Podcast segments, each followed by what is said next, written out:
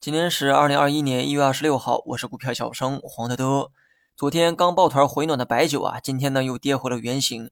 虽然白酒板块的跌幅很大，吞掉了昨天全部的涨幅，但是部分龙头股，比如说茅台、五粮液、老窖等等，他们呢并没有跌太多。至少跟昨天的这个大涨相比，这些龙头呢相对抗跌。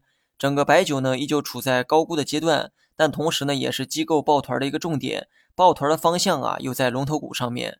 所以白酒龙头短期呢可能会表现出抗跌，尤其是昨天的大涨给短期走势呢垫高了成本，所以连续跌超两天的话，我认为呢随时可能会有反弹出现。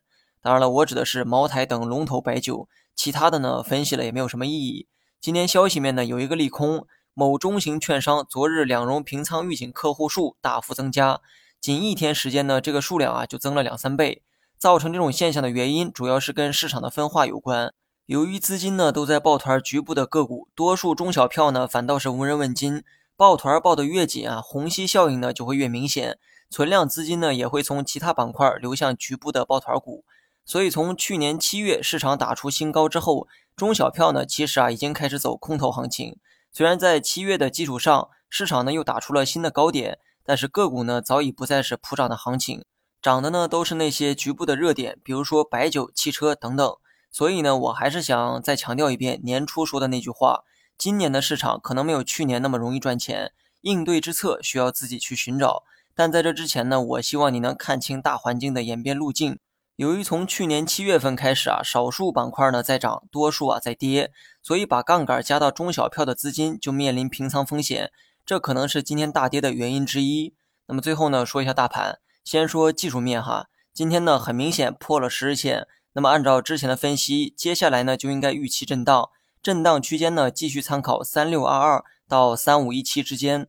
虽然今天大跌吞掉了一半的空间，但由于啊今天是第一天回撤，所以在今天的基础上，短期呢可能还有低点出现。至于操作方面呢，继续持有底仓就行。无论短期这个走势啊如何波动，我呢都没有给出加仓或者是减仓的建议。最近两周呢，我个人啊也没有任何操作，始终是拿着四成底仓。短期如何预期，取决于走势如何变化，但操作则要看趋势有没有破局。近期无论是大涨还是大跌，市场呢始终没有一个主流品种在领涨，基本呢都是一日游。空仓吧不至于，加仓吧很多余。还是那句话，别管市场短期怎么波动，跳出微观看宏观。目前的行情呢，适合多少仓位你就留多少仓位，剩下的涨跌其实啊都无所谓。我经常猜走势啊，也是为了迎合多数人的口味。对我来说，猜对猜错都不重要，我只需要知道仓位是否符合目前的行情就行。